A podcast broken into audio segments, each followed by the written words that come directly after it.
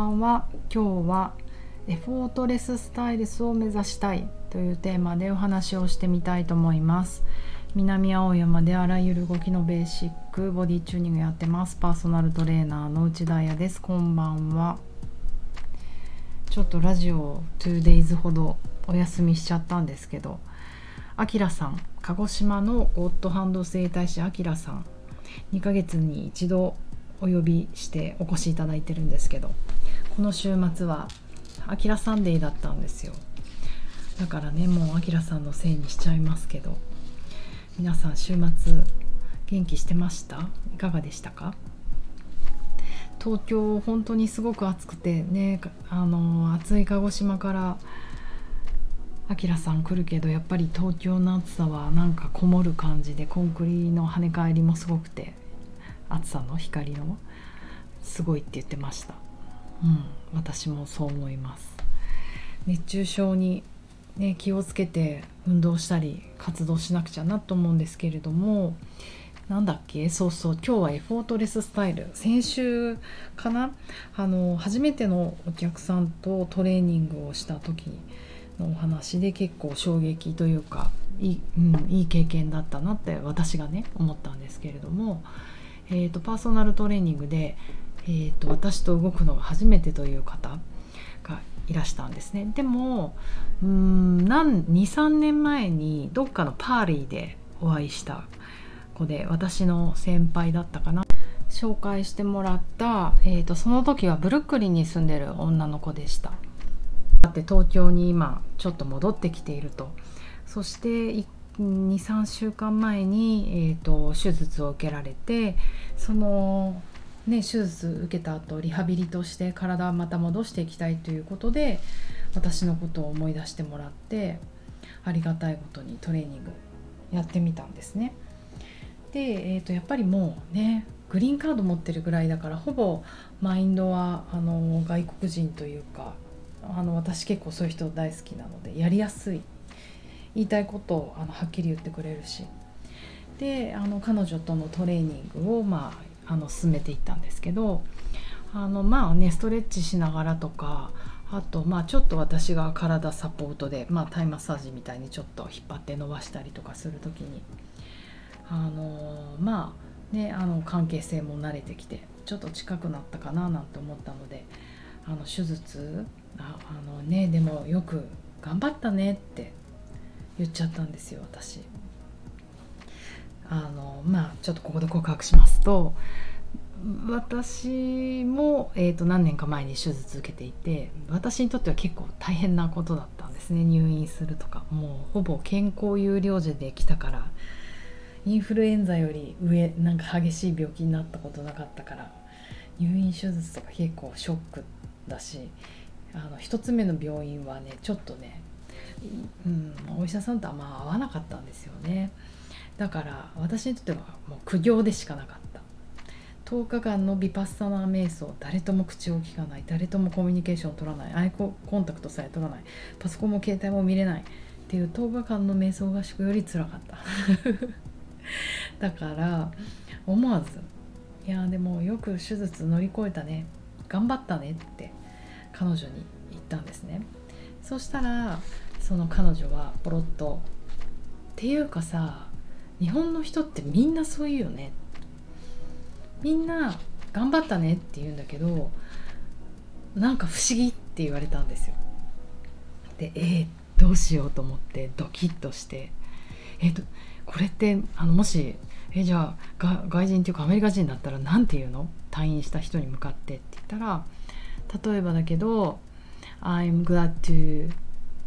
I'm glad that you came back とか I'm happy to hear that you are fine とか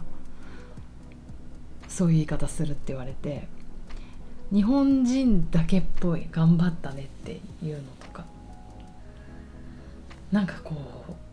ふと考えてしまってうーんと思ったいや私って超日本人っぽいのかなとか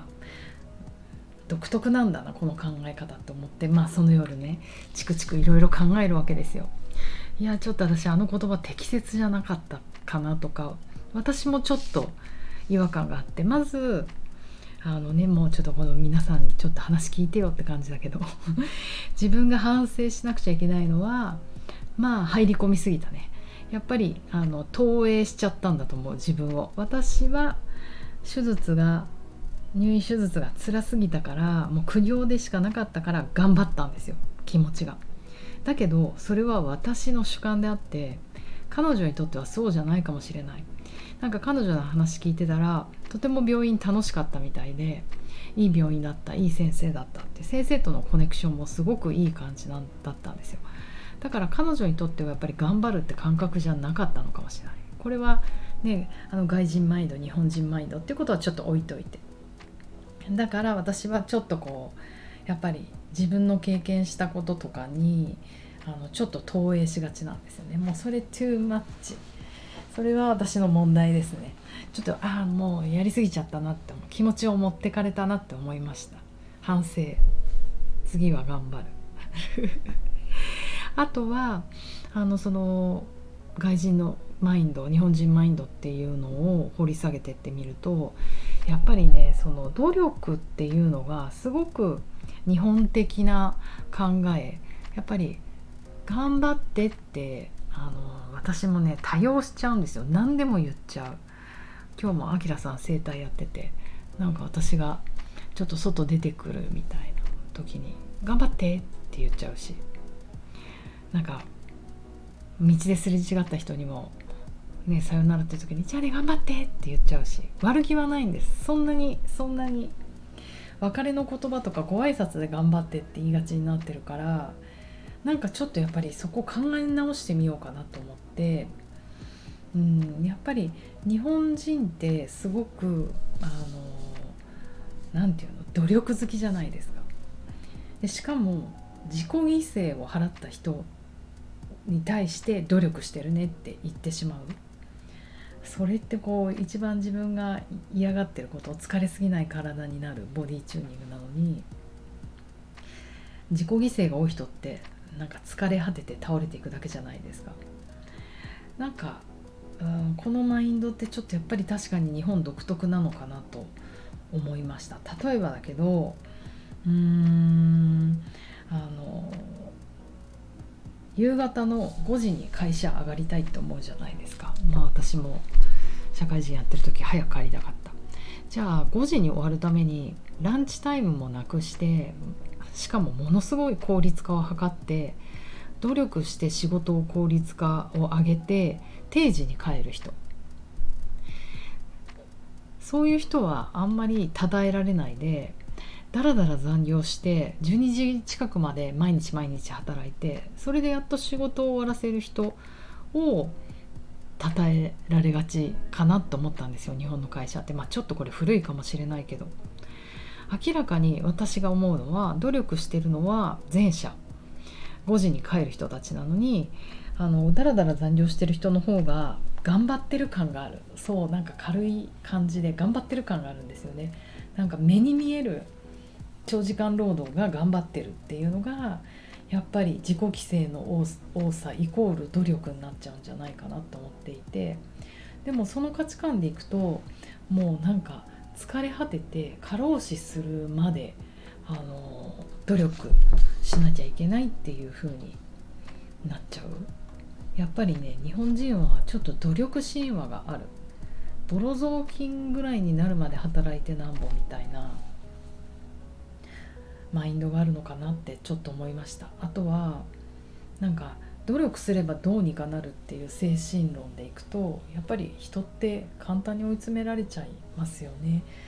な昭和の時とか昭和の時ざっくりバブルの時とか、ね、仕事すれば仕事するほど残業残業代が全部ついて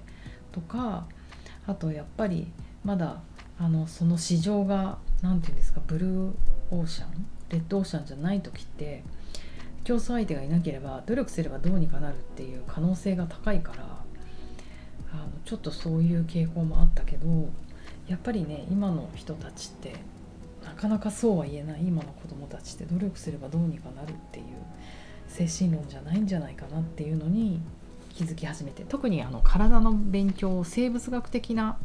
ことで考えるとやっぱりあの努力したらどうにかならないことがいっぱいあるんですよね。病気になっちゃったり老化したりとか。だからやっぱりあの努力主義努力神話をもう私は捨てたいのに頑張ったねって口癖になってる自分にあの気づきました。この間そのね新しいクライアントさんとレッスンした時に。こういうのってやっぱりあのビシバシ言ってくれるのって嬉しいすごく。あの嫌な気持ちになるとかそういうんじゃなくてはっと気づかされる。だからあの、まあ、彼女は日本人だけど海外の人とか価値観が違う人住む場所が違う人とあの、ね、接触するとなんか自分を知らされると思って、うん、感動したとともに次の私の課題が見,、ま、見えました。ね、疲れすぎない体になろう。バイボディチューニングって言ってるからにはこれねなんとかしないと。努力主義。努力したらどうにかなるっていう精神論はとっとと捨てて心地よい体を作っていくことを目指したいと思います。なんか宣言宣言になってしまいました。なのでえっ、ー、とうんあきらさん生態もすごい良かったです。みんなの顔がキラキラして何かヒントを得ている。それは確実に自分の体からヒントを得ているのでなんかそういう人たちの瞬間を見てるとかわ嬉しいですよね。もう努力なんていらないっていうか脱力リラックス、うん、努力して何かを得ることよりもリラックスした中で体をリリース神経系をリリースしたふわっとした中で何かを得られるっていう経験をもうあと何回積めるんだろう くらいって思ってしまう。ね、若い人には早いうちからそういう経験をたくさん積んだらこういう頑張って文化とか頑張ってカルチャーなくなるんじゃないかなって思いました。ということでえー、っと明日も頑張ろうと思います。暑いけどがあ言っちゃった恐ろしい。いや終わってるわ。明日も Take it easy で楽しく生きていきたいと思います。ではおやすみなさい。